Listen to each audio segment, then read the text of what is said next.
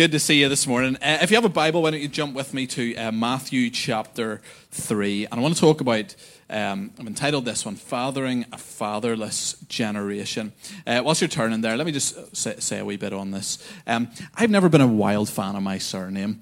Um, my surname is Bambrick, which, uh, okay, okay, that wasn't meant to be a joke, everybody. That is genuinely, okay, if we're going to make our own jokes, I can go home if this is how, you know. Uh, it doesn't fit well with a lot of names, to be honest. It's a tricky one. We had a challenging time with our with our boys. Had to find something that would work well with Bambrick, and that limits you. I do feel bad for Danny. So my wife, uh, originally she, she's Bulgarian. Most of you know that. Her actual name, her Bulgarian proper name, is it is Jordanka Ivanova Nestorova. Okay, ooh, feisty brunette. Anybody? Yeah, right. Yeah, exactly. A tennis player. Yeah, she's going to win Wimbledon next year. And uh, and now she married me, and it becomes your Jordanka Ivanova Bambrick. And you go, that is a dog's dinner of a name, love. Sorry, like. Good thing I told her I was a rich Westerner, okay? And yeah. Uh, and it's not even from anywhere exciting. It's, I mean, it's either Bainbridge or Banbridge. That's where that comes from. So, yay. You know, anyone? I don't hear from Banbridge? No, good, good, good. Uh, Anyway, like it or not, that is my surname, and it is my dad's surname. That's how surnames work, and it has been our surname for probably hundreds of years. I don't know the, the origin of it the whole way back and when that got adopted. But it is just one, it's a very small thing, but it's, it's one of many ways that we impact the generations that come after us. Our name is something that gets passed on. It's a small way of doing that, uh, but it, it is nonetheless something that, that has an impact. And I think it's interesting when we talk about generations, when we talk about uh, what we are doing. We, we, we, talked last week, if you recall, about uh, finding a lost generation and really looking at the challenge that we're facing as the church and as the people of God, particularly in the West, when it comes to reaching those who are coming after us. And it is something, this idea of impacting the next generation, it's something that we are called to do as the church. It's something that it's not an optional extra for us. This is not something that we can merely delegate out to a youth team or a kids team. It is something that is actually an essential part and core uh, element of the mission of the church. The church of tomorrow will be determined by the church of today. You know, the, the church of the future is going to be determined by the church of the present. Where we end up will be set by the direction that we are going in right now. We have to do something about this when we see a generation that is turning away from God in the way that they seem to be doing. And, and I didn't give a lot of practical last week. I landed it briefly in this idea of the hearts of the fathers turning towards the children, the older generation going first in that turning. It's taken out in Malachi. I want to talk this week about more about how to do that. So I've called it Fathering a Fatherless Generation. Now, when it comes to that, I, I, I am not just talking to dads in the room. Okay, this is not a, a, particularly gendered message. There's a difference between how dads and mums are meant to work and, and all of that, but that's, that's not where I'm going. I'm actually talking about generationally. That's, that's where I want to go, right? So, so this can apply to you whether you're a father, absolutely lots of application, but a mother, aunt, uncle, grandparent, working with youth, teacher, working with kids, older member of the congregation, you want to see people coming after you, mentor figure, whatever it may be, this has, has stuff in here for you. And it is an essential role, this idea of the fatherly role, that, that thing uh, uh, that, that we are called to do in terms of turning around and looking for those coming after us. It, it's vital. It's essential, right? If we think about where we're at in our world, we are living in a very fatherless generation. Dads have left homes largely. We've separated, not entirely, but massive fatherlessness in a way we've never seen. And what do we see? We see uh, prison rates and crime rates and mental health rates and, and, and education rates are all wildly negatively impacted by this lack of fathers. And at the same time, as a culture, we're also whilst fathers are failing, we're also failing fathers. We, we are rejecting them as a society. Um, uh, you know, you, you, have the sort of stereotype in, in sitcoms of, of, you know, the sort of frustrated smart mum and the dumb and lazy dad. That's, that's a thing, that's a trope, right? I, I don't know how many of you have had the misfortune of watching Peppa Pig. Um, I, I hate that piglet with a passion, okay? I really do. Uh, she's so cheeky. She's so bad. And they just trash on the dad all the time, right? I have this wee thing with Jack. I say, if we ever see Peppa Pig in person, what do we do? And he goes, we turn her into a bacon sandwich, Daddy. And that is absolutely right. That's my boy. And we're getting this attack on both sides, and yet, and yet, so, so and, and again, apply it further than dads. There's an attack on authority. There's an attack on the older. There's an attack on legacy. There's an attack on honoring the things that have come before us. There's an attack on that.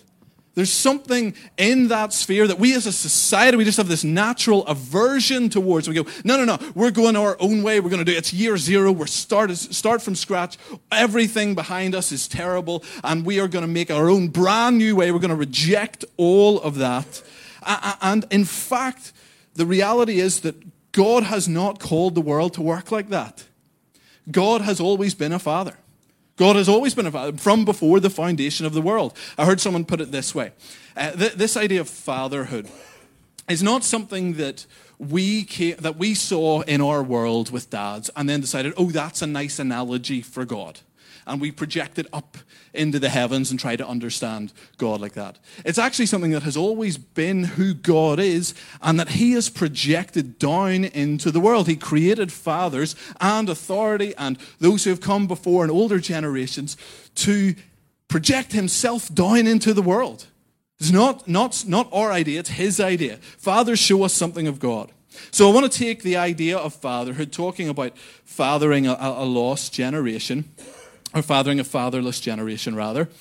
And I want to take an example from, from the story of Jesus' baptism. Now you think, well, that's uh, interesting. Why, what's that got to do with fatherhood? Well, it's one of the few places in the Bible where we see the father directly interacting with the son.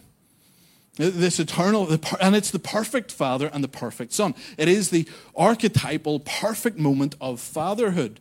It, it, it, this, is, this is, if we want to understand that, then, then, this is a great place to go. I didn't take this idea out of nowhere. By the way, I borrowed this from, from a guy called uh, Douglas Wilson. He had a message on this. I listened to it a long time ago. I didn't go and sort of rehash it, but that's where that idea has come from. Just full disclosure on that. So, so are we game to kind of unpack that a wee bit? Yeah? We're good? Good. Lovely. So let's go Matthew chapter 3, and we'll go uh, verses uh, 16 and 17. Now, now, as you know, Jesus went to John the Baptist to be baptized. In Matthew 3, 16 and 17, it says this And when Jesus had been baptized, immediately he went up from the water. And behold, the heavens were opened to him, and he saw the Spirit of God descending like a dove and coming to rest on him. And behold, a voice from heaven said, this is my beloved Son, with whom I am well pleased. First thing we see here presence. Presence. The Father shows up. In this story, the Father is there. The Father comes close and interacts with the Son. This is something that, to be honest, when we look at sort of church history, we look at many heroes of the faith, there's been a lot of great people who have had great ministries but failed in that area majorly. Majorly. Uh, there's a guy called David Livingstone. Many of you would have heard of him, sort of the 1800s. One of the greatest missionaries of all time. Explored and mapped and, and discovered large parts of Africa when it was really undiscovered to, to Europeans at least. And he was doing this from a Christian perspective to open the way from the, for the gospel and, and did phenomenal work. The, the, the evangelization of Africa has really been in many parts down to what he did. Wonderful missionary, did great things. But on that journey, what he also did was he had uh, a young family and a pregnant wife who was also nursing uh, uh, the child that had been born, and she couldn't keep up. And so he sent them away to, to live in Scotland in abject poverty, which is what Scotland is like. But, you know. No, he sent them away and they lived in a boarding house and, and, and just were in poverty their whole lives. He never saw them. Just never, never saw them at all. His son died aged 18 in prison. And David Livingstone wrote later on, he said, perhaps it had something to do with the fact that I never fathered the boy. Yeah, yeah, I think so. Pretty sure it did. Pretty sure it did. If, and, and here's, here's the really dangerous thing, right? If we spend all of our time and we're just so focused on what we're doing, and we only show up in the lives of those coming after us in order to preach, and we say, everything, you know, I don't really care about you. All I'm going to do, I'm going to do the important thing, and then when I have a wee bit of time, I'm going to turn around and I'm going to tell you a wee bit. Do you know what? That is a guaranteed way for them to reject everything you say. It is a guaranteed way to fail in that. And there are increasing challenges on this area of presence and being present with those coming after us. Um, it used to be very much, uh, and for, for most of human history, the, the household was also the workplace. In fact, if you look at, in, Greek, the, the, word economy comes from the word oikos, oikonomia which means household. Uh, well, oikos means household. So, so it was that idea. You worked in your home and your family, you basically, everybody ran a small family business together. That was the vast majority of how work was done. And now what we've, what we've done is we've separated those things, and there's valid reasons for doing that. Uh, possibly, you know, we've gone a wee bit more work from home recently, but, but broadly speaking, work is done outside the home. Uh, and and we, we have, have divided between what we're doing and who we're doing it with. We, we've, we've made a, a distinction of uh, there's this important thing I've got to do, and that thing comes later. Like the, the, the, relationship comes later, the relationship comes after. Now, many times, look, you do need to provide. Of course you do. So, so not in any way saying quit your job and just spend time with your family. That's not it at all. But this idea of working tirelessly, staying on forever, uh, you, you, know, to get the slightly better car and the slightly nicer meals out or whatever. Do, do, you know what? That is actually not what your kids need most. It really isn't. You do need to provide, but you don't need to be constantly trying to climb the ladder. There are people, right? Just listen to this. A lot of the time we think, oh, I really want to make an impact. And so what I'm going to do is I'm going to do something that will do a, a small thing for lots of people far away. I'm going to have, uh, you know, a ministry or I'm going to, going to do, do my job, whatever it can be, grow that. And it will, it can do a lot of good. You can do small things for lots of people. But there are people that are close to you, and what they need is actually you to show up. They need you to be present. They, you're going to have a big impact, and the big impact that you're going to have is by actually being around them. People far away, they can be blessed by your projects. The people close to you, do you know what? They're blessed by your presence. They're blessed by you being in the room. They're blessed by you showing up. Uh, you, you, can, you can manage from afar. I don't think you can lead from afar. I don't think you can shape something. I don't think God simply, uh, you know, we, we, we look throughout Scripture. Yes, God gave us His word, but the whole time He's dwelling in the midst of His people. And then He comes in Jesus to, to be present with His people. And the thing that I believe the, the next generation, we want to see them come to faith, the thing that they need most, more than anything else, is for us to show up, for us to be present in their lives. If you ask young people who made the biggest impact on your faith, they will not tell you, to be honest, they're not going to say a book they've read, it's not going to be a celebrity preacher, it's someone they know. It's someone who's close. It's someone who built a relationship with them. Doesn't mean you can't do both, by the way. Of course, you can, you can. I mean, I'm literally preaching right now, okay? There's validity in that, right? So it's not that that's wrong, but there's something more. You can't delegate away all of that and expect them to follow you into what you want them to, to follow you into. You know, we, we can't simply say to our young people uh, as a church that, look, what we want is you stay out of the room and we're going to do this serious stuff. I, I, believe in kids ministry. I believe in youth ministry. I believe in having a creche, especially when I'm preaching. I really believe in having a creche, right? I do, okay? And it's my kids, okay? So, but nonetheless, nonetheless, there's something about, do you know what? If revival breaks out, right, we see the presence of God, there should be something about how do we get the young people into the room to feel and experience that? Or how do we take what's going on in here and make sure that we're bringing it out to them? That we're not simply going, you're on the sidelines, you get the junior thing, and we get the real thing. And obviously that grows and develops over time. But I think part of the reason why you see a lot of people and they go through church for 18 years and then they leave after that is well, they've never met the leaders. They've never, they've never been brought, they don't know who anybody in the room is except the ones that were out there with them. Nobody built a relationship. It's a real problem, real issue. I was chatting to a guy, uh, many of you may, may, may, know of him a little bit anyway, Mitch, uh, who Crown Jesus Ministries, does great, really great evangelistic work in Northern Ireland. And uh, I was talking to him. Uh, uh, I, he, I, went to CFC with him uh, up in Belfast and got a coffee with him one time. And, and he said, Look, if there's anything in terms of ministry, you know, just I could help you with or whatever. It was very kind of him. Just took me out to sort of, yeah, bless me. And I said, Look, uh, there's, sure, there's loads of questions, but the main question I actually want to know is how do you manage to balance like ministry and family? His kids are doing really well, they're just solid in the faith.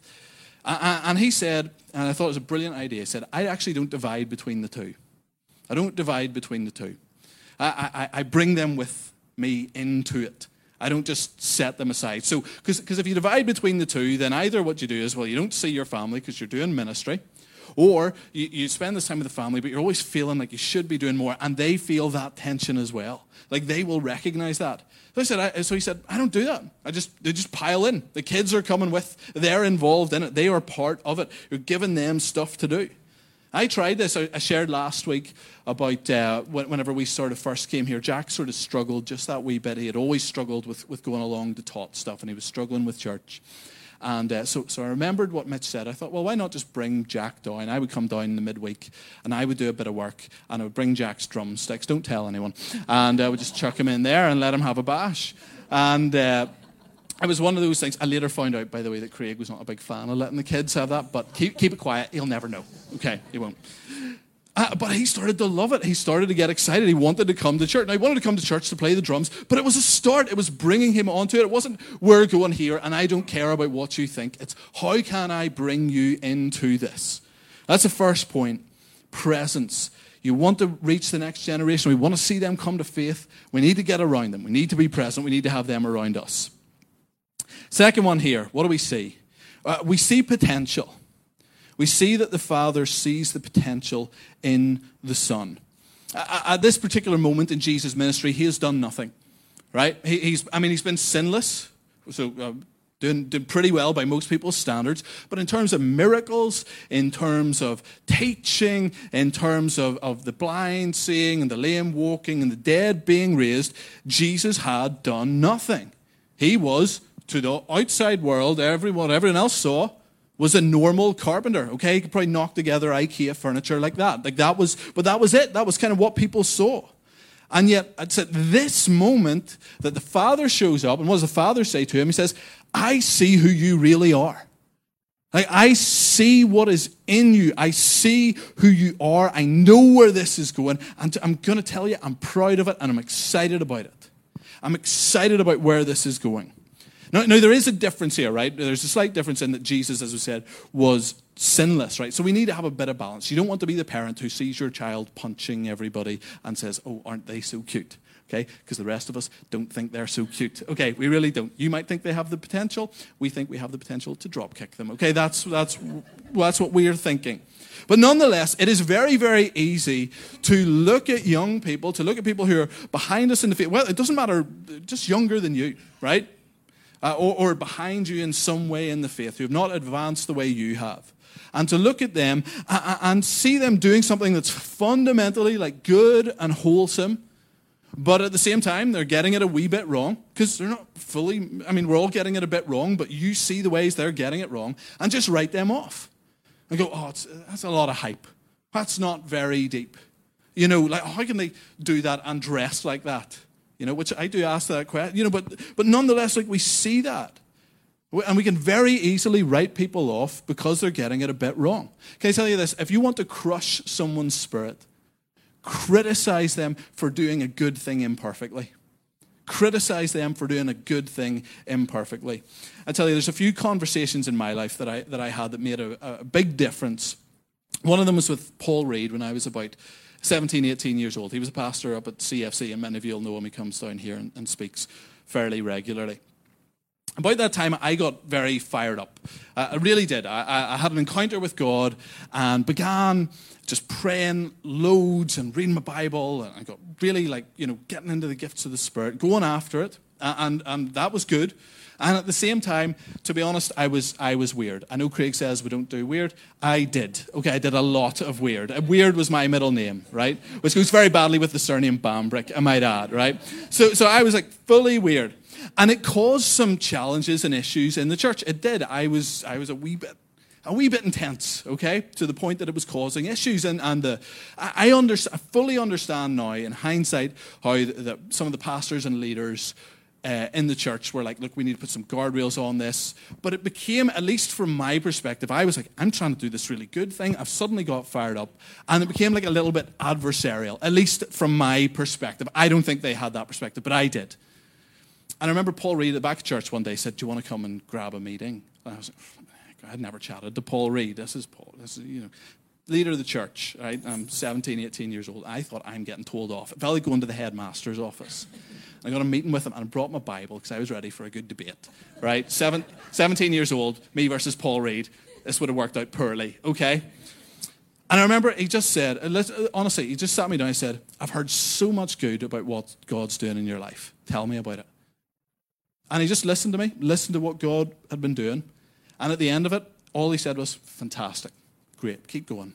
Keep praying. Keep reading your Bible. Keep going after God. Behind you, all the way. Didn't, didn't correct the thing. And, and now I'm sure if I'd kept going like that for a long time, he would have said, he would have had that conversation. But, but he saw something important. He saw I was about six months into what was going to be a lifetime journey. He saw the potential. He didn't see the issues that everybody else saw. He didn't see the problems. He saw the potential. He said, There's something in that. I love it. I'm going for it. I bless it. And he knew that over time I'd probably figure it out, which some of you in the room probably think I still haven't. But broadly speaking, that was what he thought. He just, he just said that.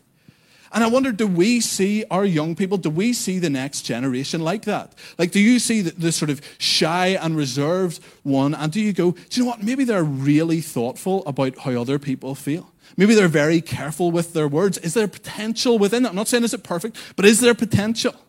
Do, do, we see the ones who are a little bit fiery and a little bit out there and go, oh, there, there's, there's something in there that God could use? Do we see them through the eyes of faith and not by sight, which is how we are called to live? Do we see them? Do we see our, our young people with, with, this, with this desire to go after God and go, there's really something powerful about that? Do you, do you know we have young people going away on missions this summer? Going out with Exodus. We have people serving up in different areas around the country, people that went down to New Wine. Our young people are doing that. And as the church, we should be, do you know what? There's so much potential there. There's so much good in that. And everybody else might not see it quite that way. I understand, but we need to be like the Father. We need to be like the true Father and go, look, everybody else is seeing an acorn, but there's an oak tree in there.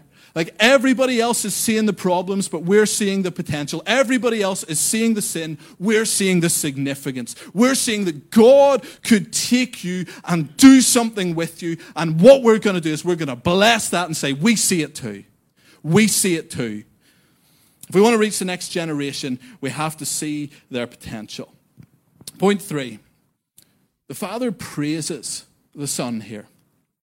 What does he say to him? This is my beloved Son with whom I am well pleased. He praises, he gives him affection, he says he's proud of him. I don't know if you've ever wondered how people end up joining cults. Uh, I, you know, you hear stories. Normal young person, they end up, you know, a few months later, they meet some people, and and you know, they end up at a mass wedding with a, you know, the Moonies or you know that kind of thing. Like you go, how did how did that happen?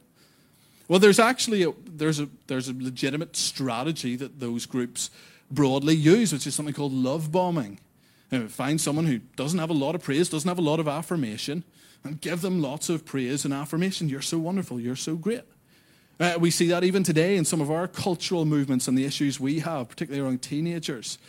Uh, and, uh, you know, some, some of these identities and, uh, and all of that stuff. You find they find these online communities and they get all this praise and affirmation from, uh, and they're normally awkward and shy and reserved. And they don't get much of that from elsewhere. They don't get a lot with that with, from their parents. And it builds a bond that draws them away from their families. And uh, I, I, often wonder when, when I read this who, who did God do this for? Who did the Father say this for? Like, why, why did this happen? Uh, you know, sometimes, well, there's a truth in that. Uh, this is a theological moment. This is like the Trinity, right? So, so there's like deep stuff in here. It's, it's this is very useful for us. Very, very useful for us. Um, and, so, so I totally believe that. And it may even be primarily for us. But, but I do think that Jesus, now I think he would have deduced it from Scripture anyway, but I do think that Jesus really did need the approval of the Father. I, I think Jesus needed the Father to go, You're doing great. Like, you're, you're, this is awesome. I'm really, I just think Jesus, I don't think the Father did this just for fun. I think Jesus could have just taught us about the Trinity. This seems to be something that, and there's maybe different views on this, but I think so. Now, if Jesus, the most secure man who had ever lived, uh, needed praise and affirmation, How much more do our young people, how much more do those who are coming after us need our praise and our affirmation? And it's important to vocalize it, everybody. Sometimes you sit there and you sort of have nice feelings about people, right? And hopefully you do, okay? You sit there and you think, oh, I quite like my family. They're great, you know? I, like my kids. You know, hopefully you sit there at times and you just recognize, I have good people around me in life. Do you know what? If you don't say anything, they don't know you think that. They have no idea. They, they don't have a clue. It doesn't benefit them anything that you're emoting in their direction. You need to say something. You need to open your mouth and say, Do you know what? I actually think you're great. I love you. I think you're fantastic. And we need to do it. We, we do it really well. We do negative feedback really well. It's always specific, it's always at the time, it's always quite direct. But positive feedback, six months later, we say, you're okay. Particularly guys. Like we struggle with this. We struggle with saying that someone is great. We're just not good at it. And yet, this is something that the Father does. And this is something that will be true of young people. They will go where they are praised. They will go where they are praised. They will go where there's people who are saying, you know what, we're actually cheering you on. We're really for you. We really think you're awesome. Uh, uh, uh, and if we want the affinity with us in the church to be stronger than the affinity that they have for all of the negative influences out there, we need to be the ones praising them more. We need to tell them. Tell them, like specifically, directly, immediately. We need to go, You are awesome. You are great at this. And we need to do it in public as well. I like that the Father shows up in public and does this. Like he does. I try and do this with Jack sometimes. Uh, we were away on holiday in, in Bulgaria. We, we go out every year because, as I said, Danny's from there. And we were at this hotel and they were doing this sort of kids' dance show thing. We games and dances for wee kids. And, and all the dads are sort of stand, you know, standing around the edge, and Eastern European men, you know, they're, they're very stoic and reserved, okay, like me. And uh, so, so the, the, they went around all the kids. I remember one point they went around and said, Can you do the alphabet? Now, Jack had just learned the alphabet at this point. So they go with the microphone. Who can say the alphabet? And Jack goes in A, B, C, you know, whole alphabet. And uh, I sort of went, This is a good opportunity. So I went, Whose kid is that? What a genius! Brilliant! Wow! And everybody's looking. Danny's like, I am not with that one. but I did. I was just like, and do you know what? Jack, he's young. He loved it. He loved it. He thought it was great. He thought it was hilarious. Did the alphabet every time thereafter. No mic shyness at all. He just went for it. It was class. It was brilliant. And, and, and like you need to do that with our young people. We need to be their biggest cheerleaders. And to do it to the point where it's like, don't always embarrass them, but we need to do it a wee bit. Like we need to call some names out and just think they're fantastic. I actually did it last week. I'm going to do it again right? In this room, we have some fantastic young people in this room. Do you know, we, as I said, we've got young people going away on missions. We've got Anna and Grace and, and Katie going away on Exodus. Isn't that awesome, everybody? That is fantastic. It really is. It's brilliant. Brilliant. Like we should be cheering them on. We should be going. Do you know what? We'll put, like. Do you want to go first class? How can we help you? Like we will get you out there, whatever it takes. We have we have Sam Anderson. Everybody, okay? We have Sam who leads worship up here. Sam, how old, how old are you? 19 now? 18? 19? 19? 19 years old. I have never seen a 19 year old who leads with that kind of confidence, that kind of ability, and presence of God presence of God. He should be, every time he leads worship, we should be given, that was brilliant. Like, just usually bruised, right? We want him hurt with our love. Like, that's what we want, right? Johnny Goff, Johnny Goff helps out in our youth team and helping out for donkeys. Brilliant. Like, just leads the games, interacts with young people. It's fantastic. It's such a blessing. We have, I, I don't know if Tebow's in the room. I know you're, uh, no, but uh, Alison's here. But anyway, you can watch it after. You can put this on for him. I was out in our tots thing uh, or, down in the creche. I was helping out creche. And Tebow's about, uh, is he 13 now? Something like that, 13. And uh, he was out there and brings, has brought, brought his wee foster brother Jack in and just played with them the whole time and played all these games, made sure he was okay, interacted with all the young people, helped with the craft. It was just brilliant brothering. It's exactly how a disciple of Jesus should, should look like at 13 years old. It was, it was, I would have given him a job, okay, but child labor laws prevent that. We've got to do it for free. It was awesome. That's point three. We need to praise our young people. A couple more quick ones before we close. The fourth thing they need is, is perimeters. Perimeters. Jesus said, or the Father says to Jesus, with whom I am well pleased. Now, it's very clear in this passage that Jesus always kept God's laws, but it's also clear that God has a standard. Like, like that's in there. There's, there's potential for not pleasing God. Uh, God, uh, interestingly, we see here that God proclaims his love first. He says, Beloved Son, and then I'm well pleased. I heard John Bevere say something on this, roughly along these lines. He said, You know, love is unconditional. You can never make God love you more or love you less.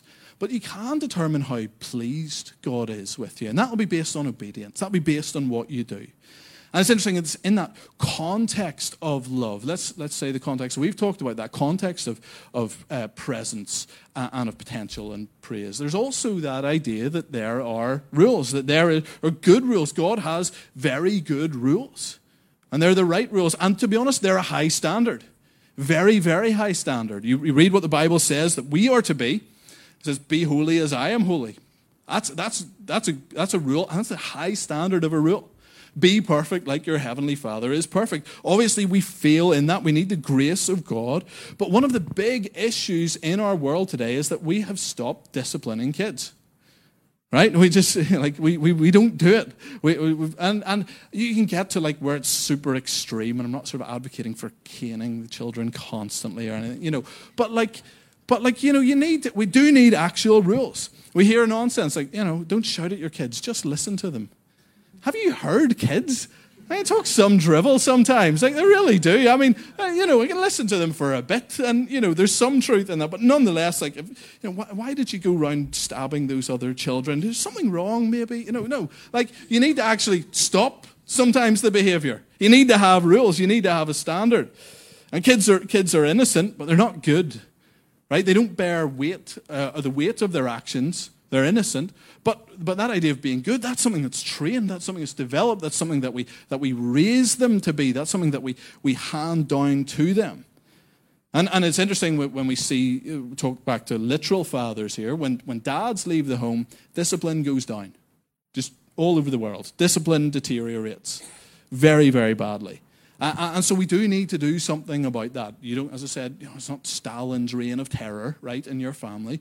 But like, you know, sometimes you do need to give your kids a good talking to and put them on the step. People ask me, do I do smacks in the hand? I say, not anymore. Danny started to hit me back, you know? like, but uh, so uh, uh, the, the guy who, who got this message from, he, he termed it this way. He said, you know, the world is a moral minefield. And a, licentious father, one who doesn't care about the rules, he'll just send his kids out. Oh, where you go? You know, go have fun, make your own mistakes.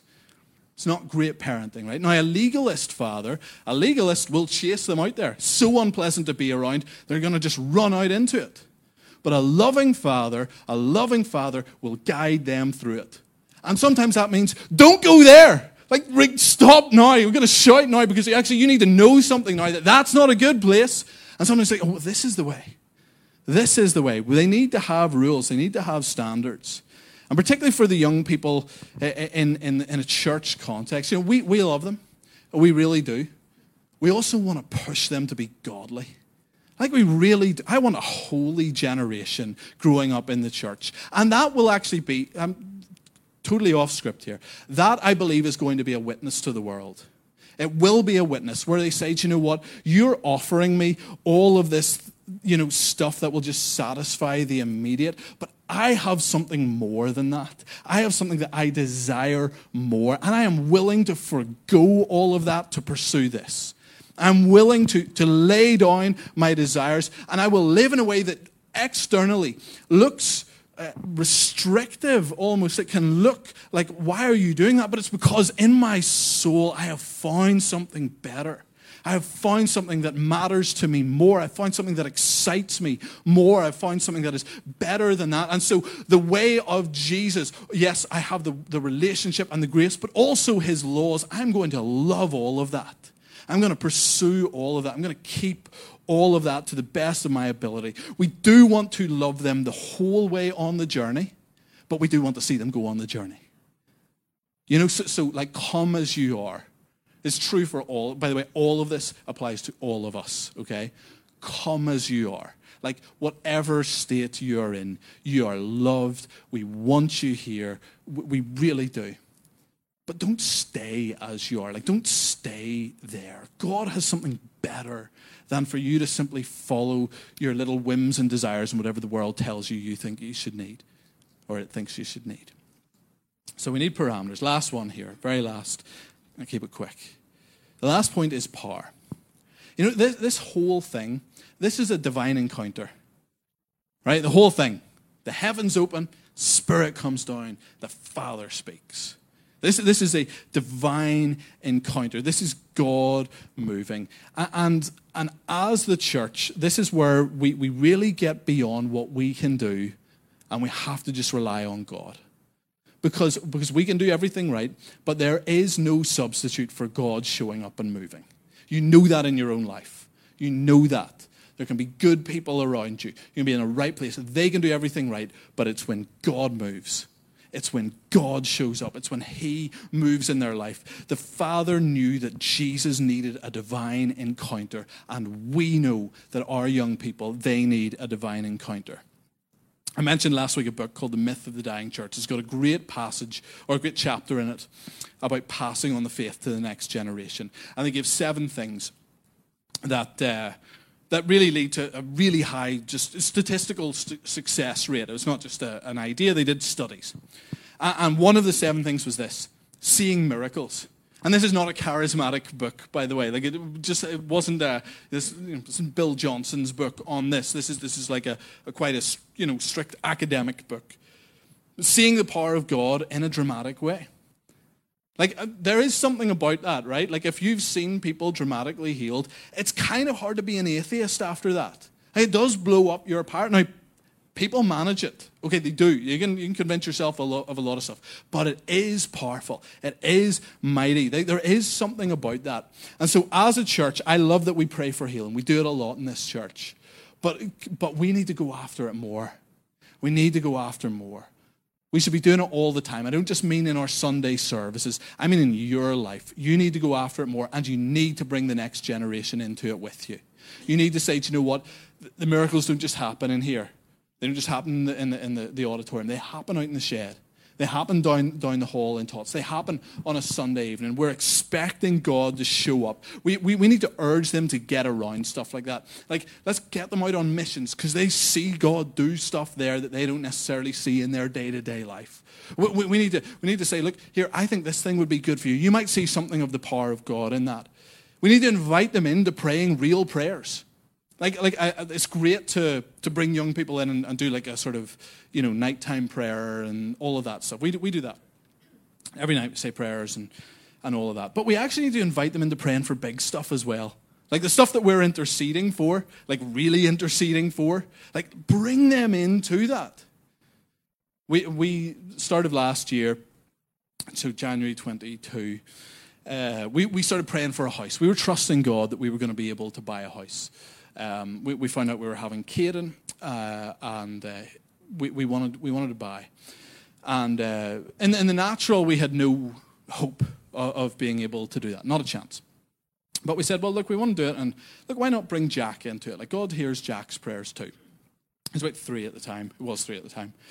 And uh, we said, well, what kind of house do we want? And, and uh, we said, well, three beds, garage, good garden, and we'd like a kitchen sort of living space so the kids can play and do food, you know, don't have to sort of keep running in between rooms. That was kind of our thing.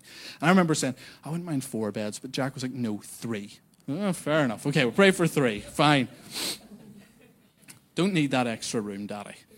And uh, so, so in the summer, we went along to a conference, right? Now, this is, this is part of the story, just track with me we went along this conference. It was a healing seminar, and they said, "Well, look, we're going to do like line people up on either side, and you're going to walk through, and they're going to lay hands on you and pray that you just see more healing." Right? Okay, great. We'll do that. No problem. And uh, so brought Jack, and he was there with us, and Danny and I go through, and we waited for forever because everyone's waiting to go through this thing. We waited about 40 minutes. We get right to the edge of it, and Jack just sort of sees all these people laying hands, and it just freaks him out. Like he does not want to go. I was like, you're coming, right? We're, we're going through this. Like you're, so he's sitting there howling, I'm carrying. And, and the first person who lays hands on us goes, The house that you've been praying for, God is going to give it to you. And then, like four people later, and it's loud, by the way, so like they didn't hear each other, like four people on down, same word God's given you the house. And we go out, and Jack is so up. He's so cross. Like he's so angry. I never want to go to prayer again. This is terrible. And we were like, Jack, like, did you not hear the thing we've been praying for? Like God spoke to them, told them about the thing. Anyway, long story short, come come autumn, uh, do you know what? There actually was involving my parents that they, they helped out significantly, but we ended up being able to, to find a great deal. And what, what was the house like? Three beds, garage, big garden, kitchen living, exactly what we had prayed for. Like exactly what we had prayed for. And the offer was accepted. We had been praying that we would get it before we had Caden. Four days before he was born, the offer was accepted, right? Now, that is something Jack will not forget. Okay, I mean, it scarred him for life. But, you know, like. Uh, like, like, like it is. He will know that. And when we are praying here as a church, whenever we're praying into things, whenever we, we hear stories like people in hospital, people having you know, heart operations, whenever we're doing that, that shouldn't just be something for us to celebrate. It shouldn't just be something that we get to pray into. They should be praying into it too and celebrating what God has done. We talk a lot about miracles, revival, and the power of God, and yes and amen.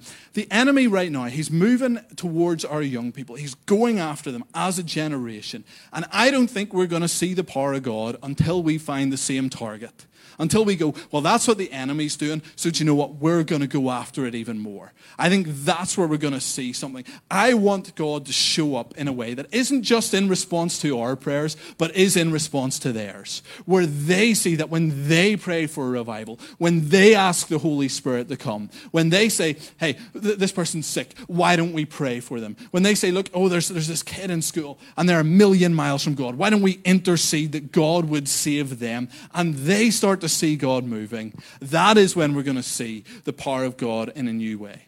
It would be an absolute travesty if we raised up a generation through this church who had never seen God move. It would be devastating. And if we want to reach the next generation, those are the things we need presence, potential, praise, perimeters, and the power of God.